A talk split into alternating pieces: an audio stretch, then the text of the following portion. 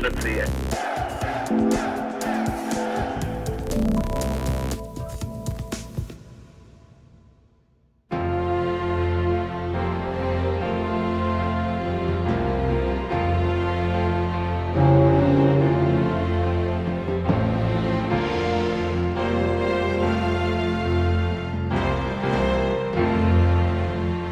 Svatá Ludmila, kněžna, světice, babička svatého Václava. Ale taky úcta k ostatkům svatých a vůbec počátky křesťanství v rodícím se českém státě. Pozvání přijali Josef Žemlička, Jakub Izdný a Petr Somr.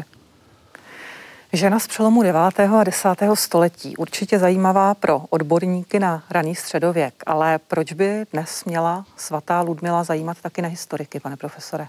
No, těch důvodů je samozřejmě celá řada.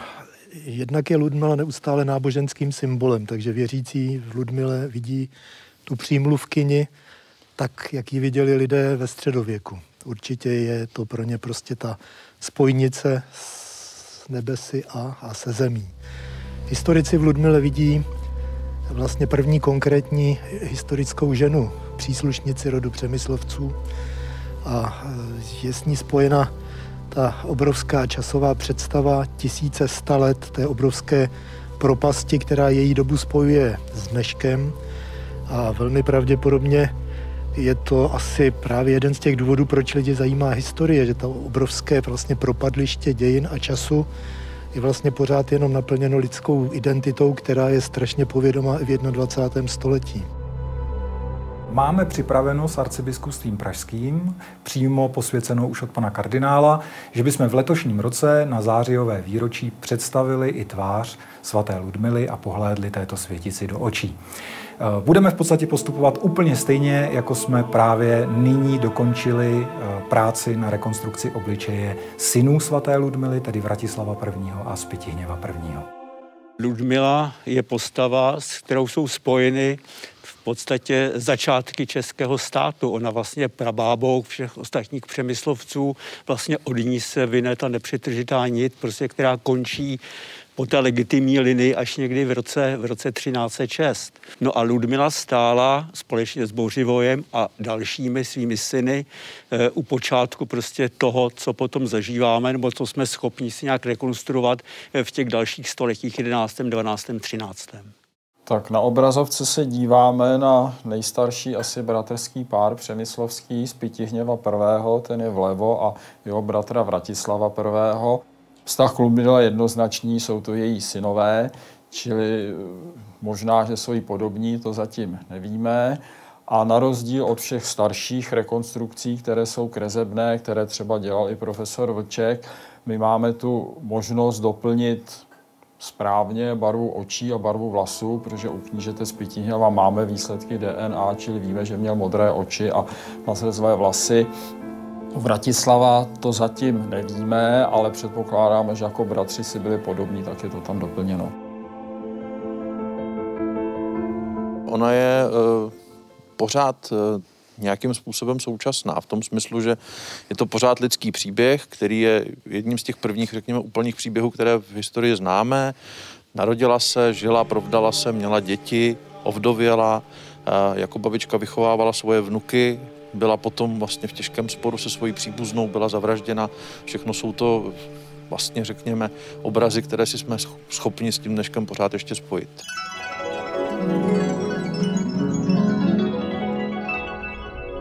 Podstatě bez ohledu na to, zda se jedná o lepku nebo jiný předmět, eh, tak buď mým úkolem je provádět fotodokumentaci, což jsou snímky, z kterých se buď dělají další rozbory, nebo se používají sami o sobě.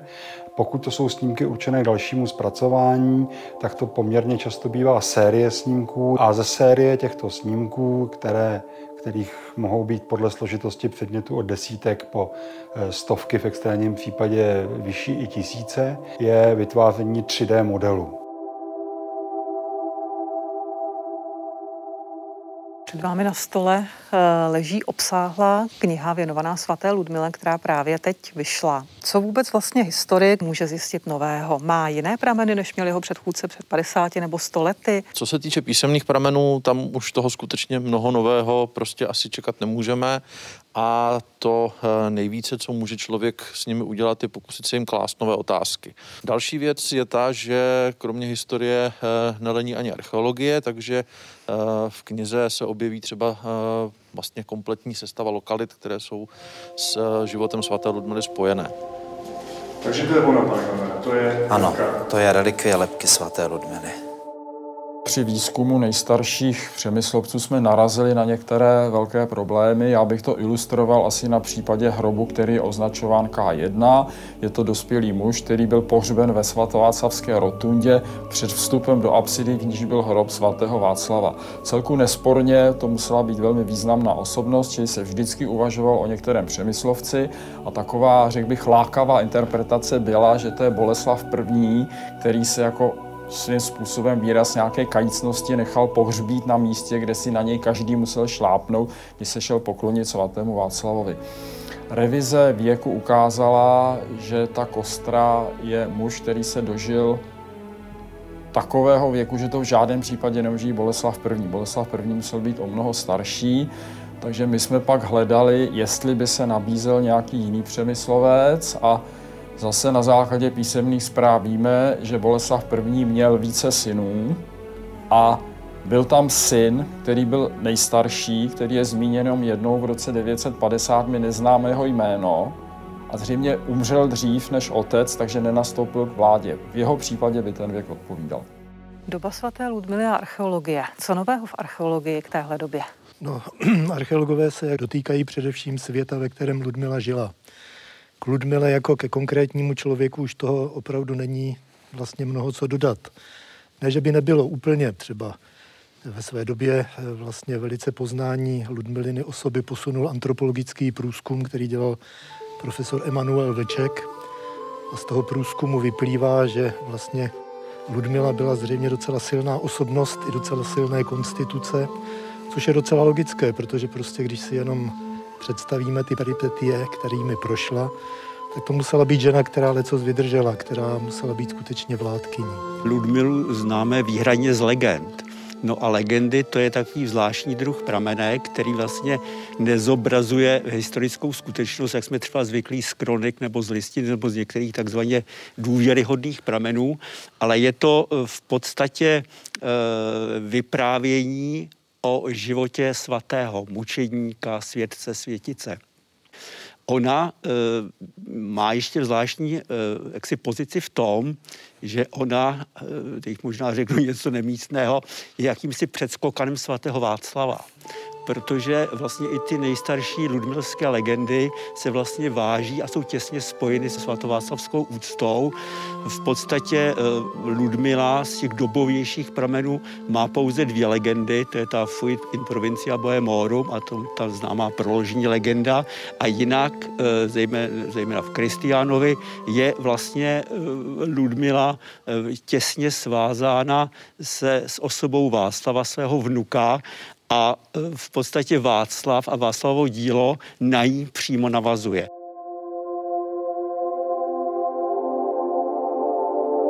Svatá Ludmila e, bude v tuhle chvíli rekonstruovaná, ten projekt e, je nastartován. Bude trošičku problematické dostat se k tváři světice, a to z toho důvodu, že chybí spodní čelist. Naštěstí se pohybujeme v raném středověku, tedy v období, kdy můžeme obličej světice z části zahalit do nejrůznějších tkanin. Ona určitě jako žena vdaná nechodila prostovlasá a tím si můžeme trošičku pomoct a můžeme tedy skrýt ty nedostatky, které budou trošičku umělcovým vkladem do té rekonstrukce obličeje, eh, protože nám ta spodní čelist chybí. Máme predikci o tom, jak vypadal obličej svaté Ludmily, alespoň v náznacích a tato záležitost, tato predikce vychází z práce profesora Vlčka, který se ostatky svaté Ludmily již zabýval. Takže eh, z výsledku jeho práce víme a můžeme předpokládat, že se jedná o robustnější postavu, nebyla to nějaká drobná slečna. Začněme tím, odkud pocházela. Čechy nebo Lužice? To je otázka, která eh, zůstane eh, asi otevřená, protože eh, právě ty nejstarší prameny jsou v tomhle ohledu rozděleny. My na jednu stranu máme ty známější, solidnější prameny, jako je Kosmova kronika, Kristiánova legenda, ty uh, obě jsou poměrně zajedno s tím, že uh, Ludmila pochází z Mělníka nebo z Mělnicka, hmm. přesně řečeno, tam se uh, mluví o Pšovu, který hmm. potom měl vlastně Mělník teprve nahradit. Tím jsme, dejme tomu, mohli říct, že případ je uzavřen, ale uh, problém spočívá v tom, že tu máme proložní legendu, uh, pozdější, uh, známou z ruského prostředí, psanou ve staroslovenštině, která zase říká, že Ludmila pocházela ze Srbska, čímž se teda pochopitelně asi myslí uh, Lužické Srbsko.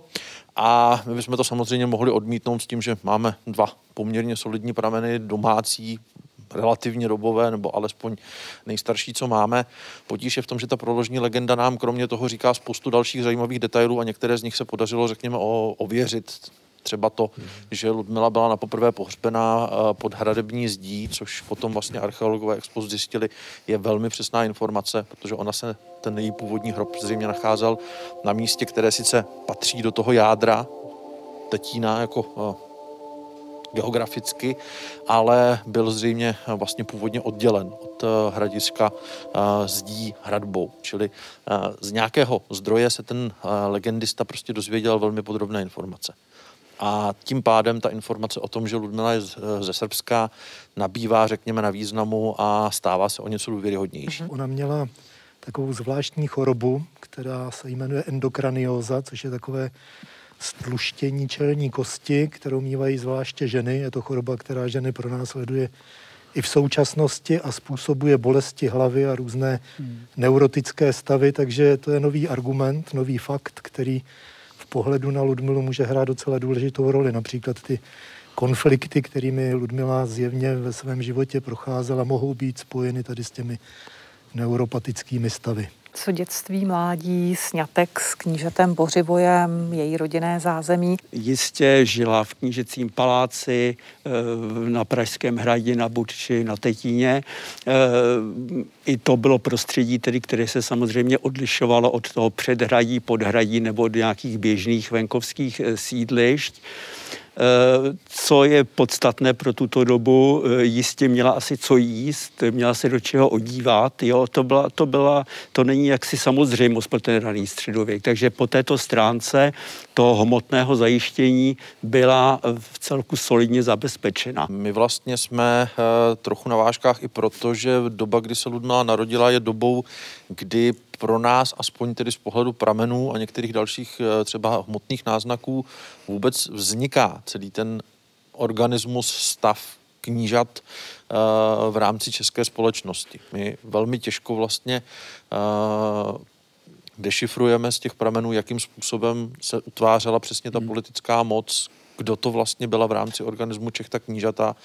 A je to dneska poměrně živě stále diskutovaný problém vlastně jakým způsobem se utvářel ten český stát a jakou pozici v něm měly právě ty rody právě těch knížat, z nichž e, Ludmila měla pocházet. Dá se říct, že v době, kdy se Ludmila narodila, tak pozorujeme nějaké změny třeba i v archeologickém materiálu, kdy se objevují první výraznější pohřby, kdy si ti dotyční nechávali do hrobu dát nějakou cenější výbavu, odlišili se tím letím způsobem výrazněji od vlastně ostatních pochovaných neboštíků. Či bylo znát, že tam nějaké změny probíhají, ale zachycujeme je právě jenom tímhletím způsobem, jakoby v ozvucích. Tohle je velmi dynamická doba, kdy se vlastně jak v prostředí Moravy, tak v prostředí Čech začíná prosazovat křesťanství. Ludmila byla křesťanka. Hmm. Co o tom víme, o křesťanství v téhle době? Z jakých třeba archeologických nálezů se o něm můžeme něco dozvědět? No tak my můžeme jednoznačně konstatovat, že to byla opravdu doba samotných začátků. Takové to první velké setkání s křesťanstvím prodělali čeští předáci v roce 845, když 14 z nich bylo pokřtěno v Řezně. 9. ledna 845 požádali o křest, toho se jim dostalo a celou tu záležitost známe jenom díky třířádkovému zápisu v jednom z rukopisů análů Fulckých, toho známého Fulckého kláštera, který má celou řadu dalších důležitých zpráv o těchto raných českých dějinách. Pak dlouho nic. A v historiografii samozřejmě běží diskuse na to téma, jestli to byl křest, který po sobě zanechal nějakou stopu, anebo jestli pak nastalo zase nějaké prázdno. No velmi pravděpodobně žádný velký dopad ten křest neměl, protože znovu se setkáváme vlastně s tendencemi christianizovat Čechy právě v době svaté Ludmile a jejího manžela Bořivoje. Bořivoj bylo trochu starší než Ludmila, objevuje se v roce 872 v souvislosti s boji v Čechách, které se zřejmě tady odehrávaly v docela velkém měřítku střetnutí s říší. A na scéně se objevuje tento bořivoj, pak především v souvislosti s Velkou Moravou, protože prostě někdy v této době, zřejmě v 70. letech, prostě byly Čechy připojeny k Velké Moravě knížete Svatopluka. A Svatopluk se choval jako velicí předáci té doby, to znamená, že vše, co ovládal, chtěl christianizovat. To bylo odkoukáno od západní Evropy a sousední říše to byl příliš nebezpečný soused na to, aby si někdo dovolil deklarovat, že nechce být křesťanem nebo že nebude křesťanem, takže kromě otázky víry je s tím spojena otázka politická.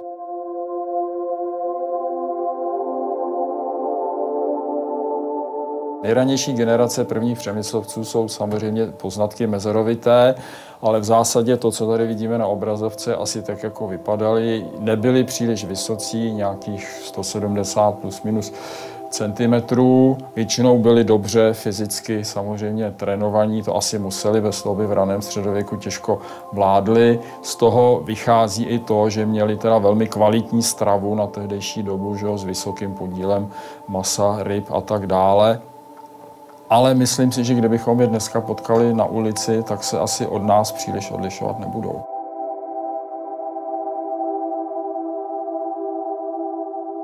Ludmila a křesťanství v té nové knize. Je tam něco, co jsme ještě nevěděli o jejím křtu?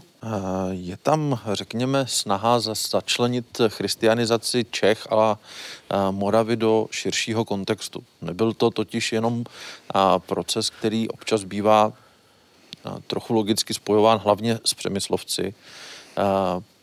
Někdy se e, říká, že v podstatě to skoro vypadá jako, že by christianizace proběhla jenom uprostřed středních Čech a jenom na těch přemyslovských hradech, nikde jinde ne, což nemusí být úplně daleko od pravdy, ale uh, byl to prostě proces, který probíhal nějakou dobu předtím a zřejmě tedy ještě dlouho poté, co uh, Ludmila i Václav vlastně už se stali mučedníky a svědci.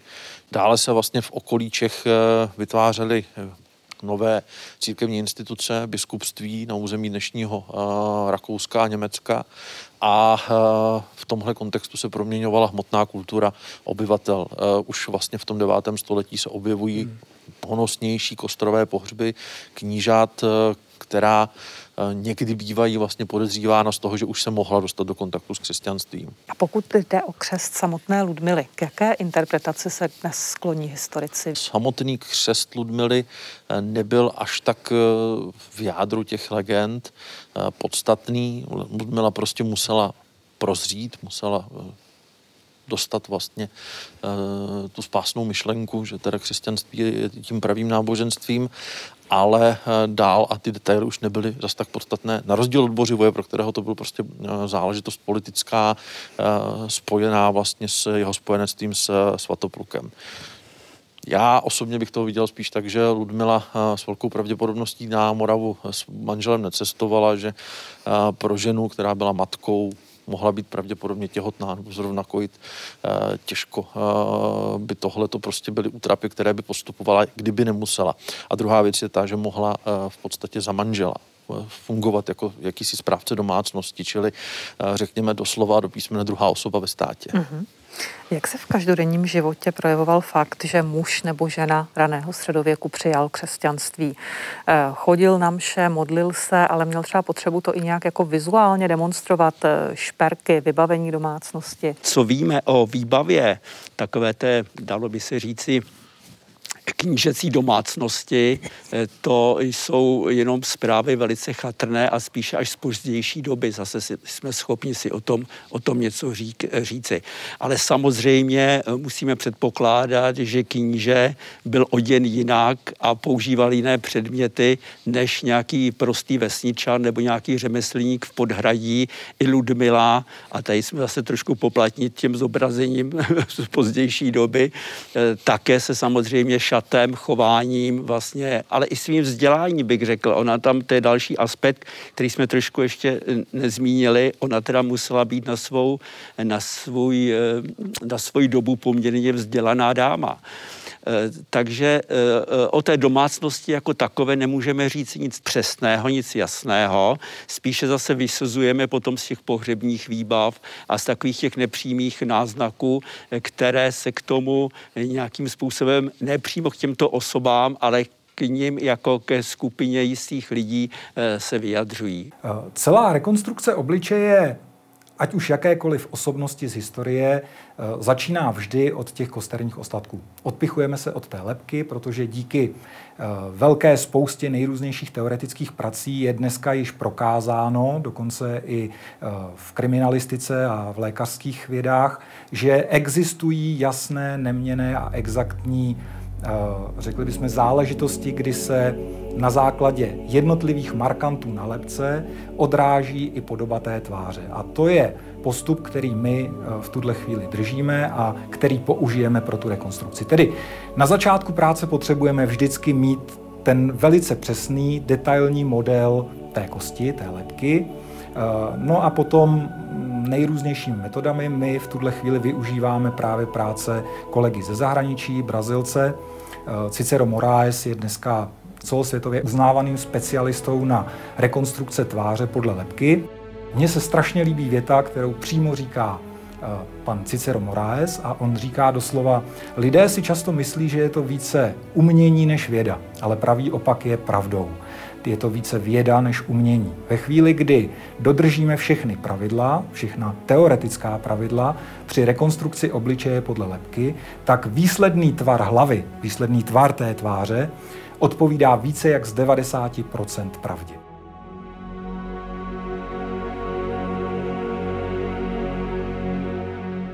Jsme v rané fázi křesťanství v 9. v 10. století.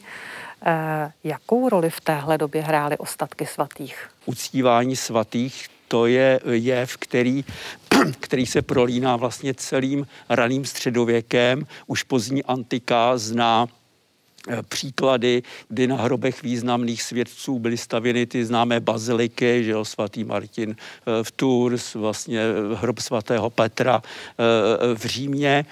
A ostatky svatých samozřejmě v tom sehrávaly velkou roli i když zase, co víme na druhou stranu, eh, prvním konkrétním eh, ostatkem svatých, který se objevil vlastně v našich zemích, eh, to byla paže svatého Víta, kterou daroval svatému Václavovi Jindřich první ptáčník. No a svatý Václav právě díky tomuto daru vystavil tedy rotundu svatého Václava, to je vlastně předchůdce dnešní, dnešní pražské katedry králi eh, vložil do oltáře, nebo bylo vloženo do oltáře za, za náležitých jaksi eh, obřadností a tím pádem tedy eh, jsme získali kostel svatého Víta, který, když do něj potom byly vkládány ostatky dalších následovníků svatého Václava a svatého Vojtěcha, tak on vlastně nesl patrocinum svatého Víta, Václava a Vojtěcha. Jo? Takže to je taková e, zajímavá mnohovrstevnatá záležitost. Víme také, že vlastně ten Ludmil Ludmilský kult začíná vlastně vzkvétat asi až v polovině 12. století, kdy se také ostatky svaté Ludmily objevují v oltářních menzách několika kostelů, mohl bych jmenovat svatého Ondřeje v Praze, eh, v Praze Bohnicích, eh, svatý Jakub Kutné hory, Řečany nad Labem. To jsou desítky jmen svědců, kteří, kterých ostatky se podařilo získat a mezi nimi také čteme skromně eh, částečka z těla svaté, svaté Ludmily. Mm-hmm. Mučednice se často tedy tam k tomu přidává ještě. Vzniká řada nových kostelů a ty kostelní stavby potřebují relikvie. Ty relikvie jsou prostě tím svědectvím, které se vkládá do oltářní menzy nebo do oltářního stypitu, jako částečka toho těla světce, který se pak stane vlastně ochranou té stavby a zároveň je pro, pro křesťany, kteří chodí do toho kostela prostředníkem srz, kterého mohou tedy oslovovat Boha a další světce. Je docela pověstné, to se dělo i v západní Evropě obecně v dobách začátku křesťanství, že těch relikví bylo původně málo na takovouhle potřebu, aby do každého kostela se relikvie dostala. Takže se do sepulchra, do toho, do toho prostůrku v oltáři, do kterého se kladly relikvie, dávali třeba tři konsekrované hostie. Nebo relikvie sekundární, třeba látky, které se dotýkaly relikví, které byly chápány jako pravé. Dotýkaly. Takže to všechno byly cesty, jak vlastně zahájit cestu raného křesťanství i k té hmotné kultuře, do které samozřejmě sakrální stavby patří a bez nichž by ta cesta byla nemožná. Co vlastně znamenaly relikvie pro tehdejšího člověka? Eh, bylo pro něj důležitý takový ten, řekněme, až fyzický kontakt s tím eh, tělem světce nebo s částí těla světce, anebo to už třeba dokázal vnímat v symbolické rovině? No, raně středověké křesťanství v tomhle ohledu bylo takové až, eh, řekl bych, trochu uh, pověrečné nebo prostě hrozně si zakládalo na, na až překvapivě hmatatelných věcech. Mm-hmm. Takže blízkost relikví se sama o sobě dost často zdůrazňovala. Uh, lidé toužili být pohřbeni co nejblíže třeba k hrobu svatého. Jednak kvůli té blízkosti toho přímluvce, který teda uh, mohl uh, působit, řekněme, ve prospěch jejich spásy. Jednak proto, že u takových hrobů se lidé často modlili a samozřejmě v momentě, kdy uh, se jak si modlitba odehrávala na hrobě neboštíka, tak tomu neboštíkovi to mělo v představách, eh, v představách křesťanů zase ulevovat na onom světě. Pokud se ocitl v očistci, tak mu to mohlo nějakým způsobem umenšovat eh, tresty.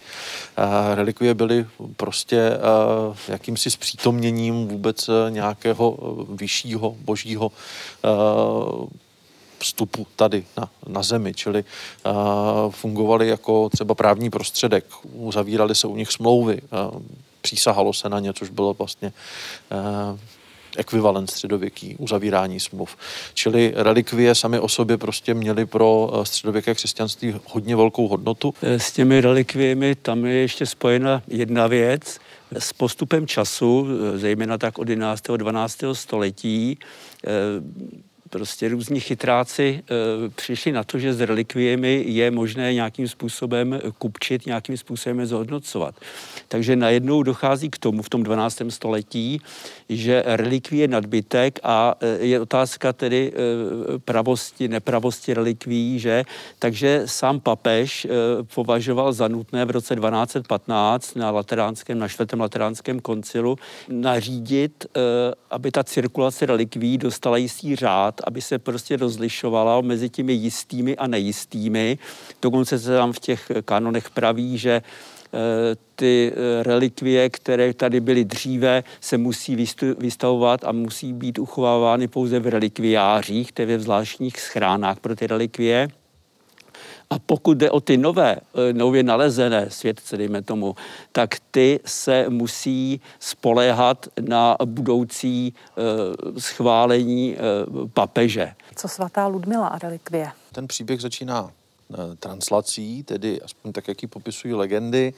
Eh, zhruba tři nebo čtyři roky po smrti svaté Ludmily jí měl její vnuk z buď z úcty, z vděčnosti. Někdy se teda nabízí možnost, že prostě jenom chtěl svoji oblíbenou babičku mít pohřbenou někde poblíž. A nechal přenést vlastně z původního hrobu na Tetíně na Pražský hrad, eh, uložit do vlastně tehdy vznikajícího kostela svatého Jiří okolo kterého byl potom vlastně ještě založen klášter, čili eh, vzniklo jakési přirozené místo úcty. Někdy se nabízí možnost, že už to vlastně samo o sobě byla promyšlená translace, která měla směřovat k tomu, že Ludmila měla být uctívána jako svatá. To nemůžeme vědět jistě, ostatně ta translační legenda je plně obsažená až eh, v těch mladších pramenech, v Kristiánovi v proložní legendě, čili uh, Někdy se spochybňuje i tahle ta eh, fáze. Každopádně na konci desátého století už Ludmila spočívala v klášterní instituci, kterou navíc dost často vedly její eh, příbuzné ženy z přemyslovského rodu, čili eh, mohly ještě daleko víc uctívat svoji vlastní pramáti. A sledujeme taky, že začal určitě jakýsi koloběh právě toho putování těch ostatků, aspoň v nějaké omezené míře, protože v hrobu svaté Ludmily byly potom nalezeny cené textílie z této doby, což znamená, že někdo o ostatky Ludmily skutečně pečoval, byly tam vkládány třeba použitá eh, církevní roucha nebo porušky z oltářů, což v podstatě naznačuje, jak moc si cenili těch ostatků a obráceně eh, z těch látek se pak mohly stát ty sekundární relikvie, což byly nejpravděpodobněji ty, které byly eh, vkládány do různých oltářů. V případě Ludmily to samozřejmě ještě mělo to řekněme, specifické spojení, protože u ní se uh, teda uh, uvádí, že byla zardoušena závojem. To znamená, pokud se v hrobu svaté Ludmily nalezla nějaká textílie, tak bylo vždycky jaksi automaticky předpokládáno, že to může být právě ten závoj, kterým byla zavražděna. Relikvie, která má svůj vlastní specifický význam. Tak na obrazovce tady vidíme lepku svatého Václava tak jak byla vlastně sesazena dohromady v roce 1911 a od té doby je v tom známém relikviáři, kdy vlastně asi normální divák neuvidí, protože je zahalena tou látkou. Co se týče relikví svědců, to je asi veliký problém už během středověku, protože tím, jak jejich ostatky byly výjímány z hrobů a různě poskytovány do různých oltářů nebo relikviářů, tak byly samozřejmě děleny a tím pohybem se vlastně ta jejich autenticita neustále snižovala, nehledě na to, že máme zprávy už vlastně ze středověku, že se vlastně ty ostatky z důvodu nějakého nedostatku zrovna falšovaly. Že jo? Takže nemáme nikdy úplnou jistotu, jestli konkrétní jeden zlomek jedné malé kosti je ostatkem příslušného svědce a asi by se to ani moderními přírodovědskými metodami nedalo úplně přesně zjistit, protože prostě jeli to rozděleno do velice malých kousků, tak je to problém. Tady bych si myslel, že zrovna svatý Václav a svatá Ludmila budou tou příjemnou výjimkou, protože u obou víme, že byli uctíváni jako svědci už v desátém století, čili vlastně velice brzy a ty nejdůležitější součásti vlastně jejich kosterních ostatků se dostávaly do rekviářů jenom taky velice brzy a zůstali na tom místě. Čili Ludmila byla uctívána v Jiřské bazilice a svatý Václav samozřejmě rotundě svatého Víta. Čili tady nejsou pochybnosti o autenticitě těchto ostatků. Samozřejmě chtělo by to potvrdit, to už bychom dneska mohli, nebo doložit v případě svatého Václava pomocí teda DNA, a asi i v případě svaté Ludmily, protože máme-li DNA jejich synů, tak jako matka by měla mít stejnou mitochondriální DNA. Takže moderní metody by to dovolovaly a vlastně bychom asi potvrdili to, v co teda všichni věří, když, když se prostě zabývají těmito ostatky.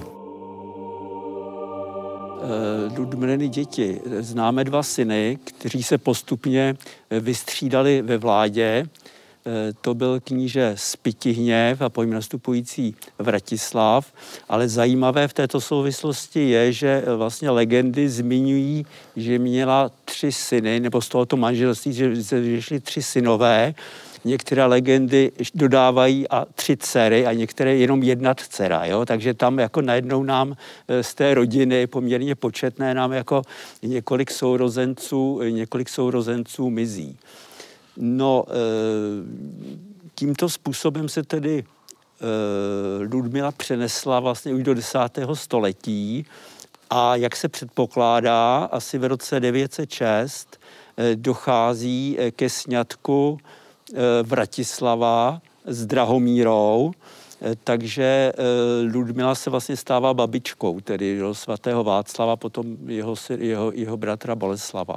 U té Drahomíry se vždycky zdůrazňuje, hmm. že ona byla pohanka, Ludmila byla křesťanka. Ano, Bylo to tak? No, to se zdůrazňují některé legendy, aby zdůraznili ten hmm. kontrast mezi tedy eh, oběma dámami. Faktem asi je, a k tomu se dostáváme zase už v souvislosti s motivy že jo, toho tetínského zavraždění, že aspoň já si myslím, že Ludmila jaksi nebyla jako asi taková e, ovečka křesťanská, která e, se sebou nechala nějakým způsobem e, příliš manipulovat. Ona se zřejmě po smrti Vratislava nějakým způsobem té Drahomíře vzepřela, která jaksi se měla stát jako, jakousi regentkou toho, toho pražského knížectví, řekněme ještě. Tady je taky potom zajímavá jedna věc a moc se na to nepoukazuje, že eh, ta Ludmila byla eh, zavražděna, teda eh, uškrcena toho 15. 16. září, tam to překlání, potom teda slaví to toho 16. ale Vratislav zemřel Eh, vlastně eh, asi 13. února, to je také zachováno tady z legend. Takže vlastně ten její pobyt na Tytíně, který bývá někdy, eh, jaksi, který se někdy evokuje jako ta rozhodující etapa toho jejího života, byl v podstatě velice krátký, to mhm. byl půl rok. Dá se říci, že vlastně ten vztah Ludmila, Drahomíra, že je to taková ta typická animozita tchýně, hmm. snacha, anebo tam třeba byly i nějaké politické důvody toho jejich nesouladu? Eh, samozřejmě ono to bude asi obojí. Na jednu stranu, jak jsem říkal, ta Ludmila byla asi silná osobnost a e, měla prostě svoje představy, jak to pražské knížectví vést.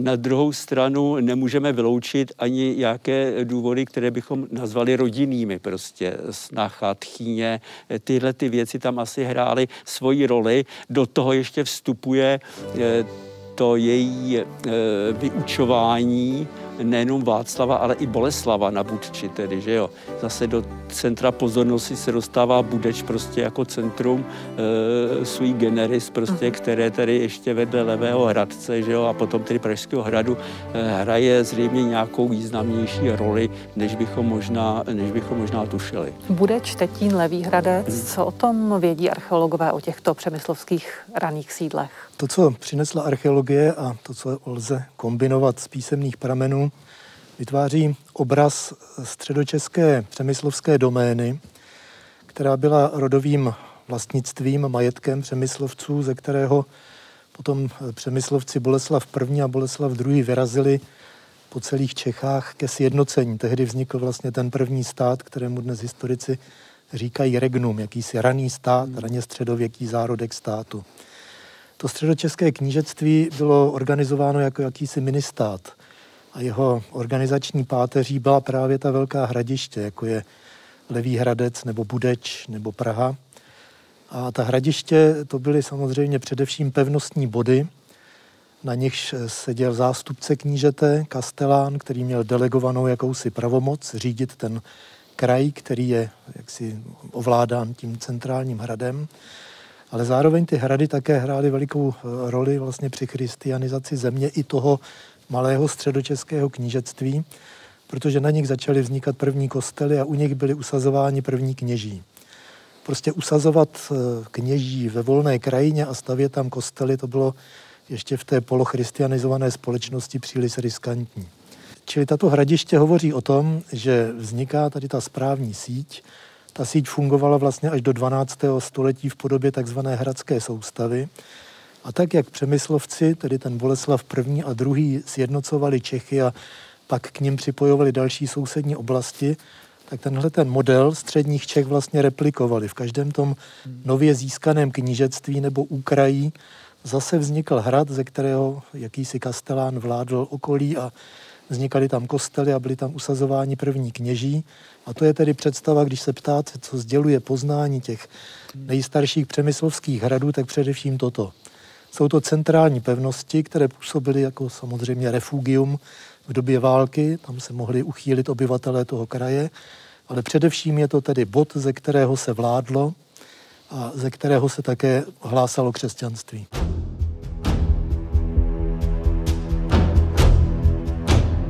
Ludmila sídlila na Tetíně, tam byla také zavražděna a ten způsob její smrti bývá někdy vykládán tak, že eh, ti dva vrazy bývají označováni jako vikingové nebo variagové vzhledem ke svým jménům i vzhledem ke způsobu provedení té vraždy. Eh, bylo to tak? Jistotu mít asi nikdy nebudeme, ale Eh, dá se říct, že poslední dobou spíš přibývá argumentů eh, ve prospěch téhleté identifikace. Objevují se eh, v Čechách v souvislostech právě 10. století památky, které nám severní Evropu vlastně trochu zpřítomňují tady. Jednak nálezy třeba meče, který byl nalezen, pokud se nepletu v Labi u Staré Boleslavy, tam byla jasný, jasně identifikován původ ze severní Evropy. A další věc je ta, že zkouškami vlastně biologickými bylo nedávno zjištěno, že je významný hrob bojovníka, který byl nalezen právě na nádvoří Pražského hradu v kontextu vlastně, který naznačoval, že to byla nějaká velmi význačná osobnost, prostě nějaký významný družiník, možná hlava třeba té neoficiální hlava té družiny knížete, pocházel podle všeho ze severní Evropy. Nedá se to říct samozřejmě úplně stoprocentně, ale podle nějakých izotopů stroncia bylo určeno, že by mohl být vlastně vyrůstat někde na jižním pobřeží Balského moře. Takže buď severní Polsko, anebo třeba i Dánsko. Takže Tuna a Gomon pravděpodobně přišli ze severu, vrazy kněžny Ludmily. Nemohlo by, takhle, není to nepravděpodobné. Dá se říct, že jednak přítomnost takových trochu exotičtějších bojovníků mohla podporovat, řekněme, obraz obraz knížete, který si mohl dovolit zaměstnávat takovouhle, řekněme, exotickou ochránku, když to řeknu moderními slovy. A e, jednak taky to e, bylo, řekněme, praktické a pragmatické, protože e, ti bojovníci přišedší zvenku neměli tendence třeba se utíkat k nějakým příbuzným a známým, čili museli prostě být bezpodmínečně věrní uh-huh. tomu svému chlebodárci, no a tak se nabízí eh, jasná vlastně odpověď, že přesně takové lidi prostě mohla Drahomíra poslat, aby pro ní udělali špinavou práci. A co ten způsob zavraždění, uškrcení vlastně, někdy se uvádí, že závojem, někdy, že šálou? V Kristiánově legendě čteme, že eh, to bylo jakási zlomyslnost těch vrahů, kteří teda nechtěli vyhovět poslednímu přání Ludmily, aby byla stěta aby byla prolita její krev a stala se skutečnou mučednicí. Kristián potom zdůrazňuje, že to samozřejmě některak neumenšuje význam její mučednické smrti. Další teorie eh, je spojená s Dušanem Třeštíkem, který vlastně soudil, že by to mohl být odkaz na eh, rituály eh, vlastně z oblasti Kijevské Rusy, kde mezi Variagy vlastně se provozovalo jakési obětování vdov po smrti manžela. Mohly být prostě oběšeny a hmm. jak si doprovodit manžela na poslední cestu. A nebo je to docela obyčejné a prosté vysvětlení. Ludmila prostě už měla svůj věk, nebyla eh, jaksi soupeř, u kterém by eh, tu Nágomon mohli předpokládat, že eh, bude dělat problémy v téhle souvislosti a oni se prostě mohli jenom chtít neušpinit krví, kterou středověký člověk vnímal jako prostě něco nečistého a něco řekněme, rituálně špatného. Čili mohli si tak, řekněme, trošičku jak si ulevit svému svědomí, že teda tu krev vlastně neprolili.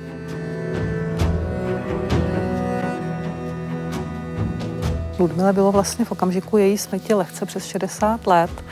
Eh, kolika let se obvykle dožívali lidé téhle doby? Byla to na svou dobu už stařena, anebo, nebo to byla žena, řekněme, mm, v nejlepších letech. V nejlepších letech. no, v každém případě to už byl věk docela vysoký. Ale nesnad proto, že by se lidé nedožívali 60 nebo i daleko více. Víme, že třeba Kosmas, který umřel v roce 1125, byl 80-letý stařec. Ale on ten průměrný věk je vlastně ve středověku, zvlášť v raném středověku, tak celkově nízký proto, že byla obrovská umrtnost dětí a že se i řada dospělých dožívala, řekněme, čtyřicítky plus minus. Existovala celá řada chorob, válečných událostí a dalších věcí zlých a nebezpečných, které způsobovaly, že průměrný věk středověkého člověka skutečně asi tak plus minus byla ta čtyřicítka.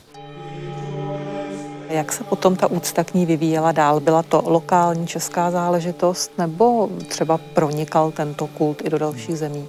Hodně záleží na tom, jak eh, interpretujeme vznik takzvané Kristiánovy legendy. Ta se sama hlásí do konce desátého století a eh, podle některých interpretací měl vlastně napsat eh, příbuzný svaté Ludmily, potomek Přemyslovec, Kristián Strachkvás, který byl taky kandidátem na pražského biskupa a který měl vlastně ve spolupráci s svatým Vojtěchem se pokusit vlastně eh, rozšířit eh, zemský kult svatého Václava ještě o svatou Ludmilu. Pak se tedy mělo nějakým způsobem na tohletu iniciativu zapomenout a ve 12. století byla znovu skříšena. Alternativní výklad Ehm, hovoří o tom, že Kristián je spíše padělek, který v, těch, v tom 12. století vznikl právě, aby odstartoval eh, tenhle ten velký zlom. Ať už je to, jak je to, do 12. století těch zpráv máme skutečně velmi málo, byť eh, třeba máme ty textílie, které jsou prokazatelně starší. Čili nějaký kult určitě existoval už dávno předtím. Od 12. století zažívá eh, svatá Ludmila velký boom, pravděpodobně zásluhou především Eh, svatojistského kláštera, kde byla pochována, eh, čili vlastně eh, ženy, často členky přemyslovské dynastie, propagovaly kult své pramáti. Do toho se vlastně šíří ludmilské ostatky, slaví se ludmilské svátky paradoxně ovšem nikoliv svátek umučení, ale translace, který vlastně pro instituci svatojirského kláštera byl podstatnější. Čili eh, to, že se v dnešní době slaví svatoludnovský svátek 16. září na datum umučení je vlastně novum, které potom vzniká až ve vrcholném a pozdním středověku. Takovým e, signifikantním rysem, e, jak ten kult se šířil nebo nešířil, může být, jak se ve vládnoucí dynastii to jméno Ludmila e, objevuje. A tady s překvapením zjistíme, že nijak příliš. Co si vzpomínám, tak jenom dvě Ludmily to byly. Jedna byla dcera Vratislava II., eh, o které píše potom Kosmas, že pohřbívala svého bratra Bratislava II. zevražděného. A potom to je, a to je zajímavější, eh, to je dcera eh, knížete Bedřicha z konce 12. století, která byla potom provdána do Bavorska a stala se vlastně prabábou Wittelsbachu. Mm-hmm. To jsou jediné dvě Ludmily z toho poměrně širokého společenství, které tedy o nich víme, že to tedy, e, že se nazývají tedy jménem této své pra, pra, pra, pra báby.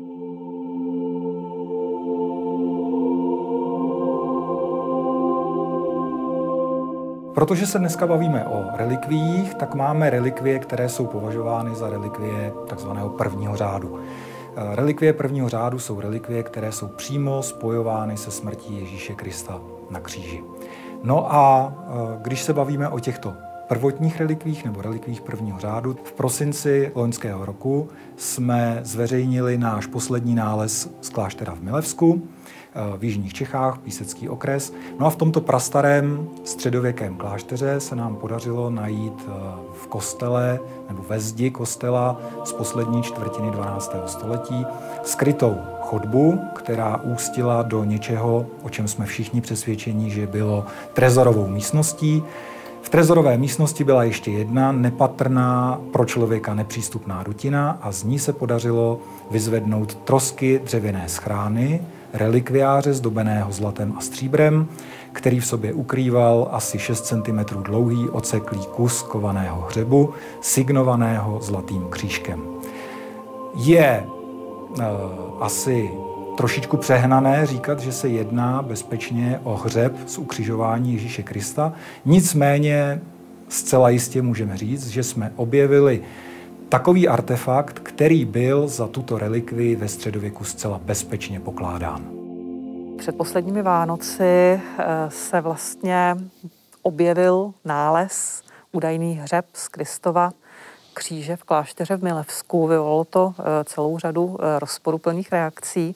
Co myslíte, že dodnes přetrvává ze středověkého pojetí křesťanství z toho vztahování se k relikvím? Tak ta rovina víry určitě zůstává, to je jasné. Prostě věřící vidí ve svědcích zprostředkovatele mezi Bohem a, a mezi nebeskými sférami. Čili v tom ohledu ano. Eh, pan doktor Izný tady mluvil o tom, že raný středověk byl takový hmatavý, že prostě ty relikvie lidé měli rádi, protože se mohli osobním dotykem přesvědčit o tom, že opravdu existuje světecká relikvie. Církev jim vlastně vycházela vstříc, takže existuje celá řada raně středověkých kostelních staveb, které mají takzvané krypty v nejrůznějších jednoduchých podobách, kde je takzvané konfesio a v tom konfesiu je uložen ten světec a to konfesio má často okénko, kterým je možné vidět na ty kosti nebo se jich dokonce dotknout. Takže to je prostě ta, ta podstata, která si myslím, že do jisté míry přetrvává dodnes, že prostě ta spojitost s těmi sférami abstraktními je jednodušší, jestliže například projde kolem věřících procesí, které nese lepku svatého Václava do Staré Boleslavy. Má to tu jednoznačnou rovinu náboženskou, ale kromě toho to má také ty všechny ostatní konotace, o kterých už jsme dnes mluvili. Svatý Václav to je symbol českého státu. Je to vlastně muž, člověk, který také patří do začátků toho, co je naší současnosti, čili ta obrovská propast těch tisíce let se překonává snáze, když vidíme něco konkrétního, co jak si zpřítomňuje to lidství v celém tom tisíciletí až směrem k nám. Mm-hmm. Já Ludmilu vidím spíše tady v tom kontextu počátku toho státního vývoje, Bořivoj, Ludmila, Václav, ale i Boleslav, na kterou se v této souvislosti někdy zapomíná. To jsou vlastně takové ty pilíře, na kterých v podstatě stála ta další staletí a k nímž se vlastně neustále vracíme. Co přetrvává z ludmilského kultu dodnes? Ono se často zdůrazňuje, že Ludmila je vlastně eh, patronka matek, rodin, křesťanských vychovatelů, vína, vinařů. Eh, ale čím je ona dnes? Je to jenom ten idylický obraz babičky svatého Václava, anebo je to třeba něco víc? Ludmila je z mého pohledu hodně eh, lokální světice, eh, jakýsi obraz eh, lokálních tradic. Jak jsme se tu na začátku bavili otázku, jestli eh, Ludmila pocházela z Mělníka nebo ze Srbska, pro obyvatele Mělníka ta otázka prostě nedává smysl. Ludmila je jejich. Mm-hmm.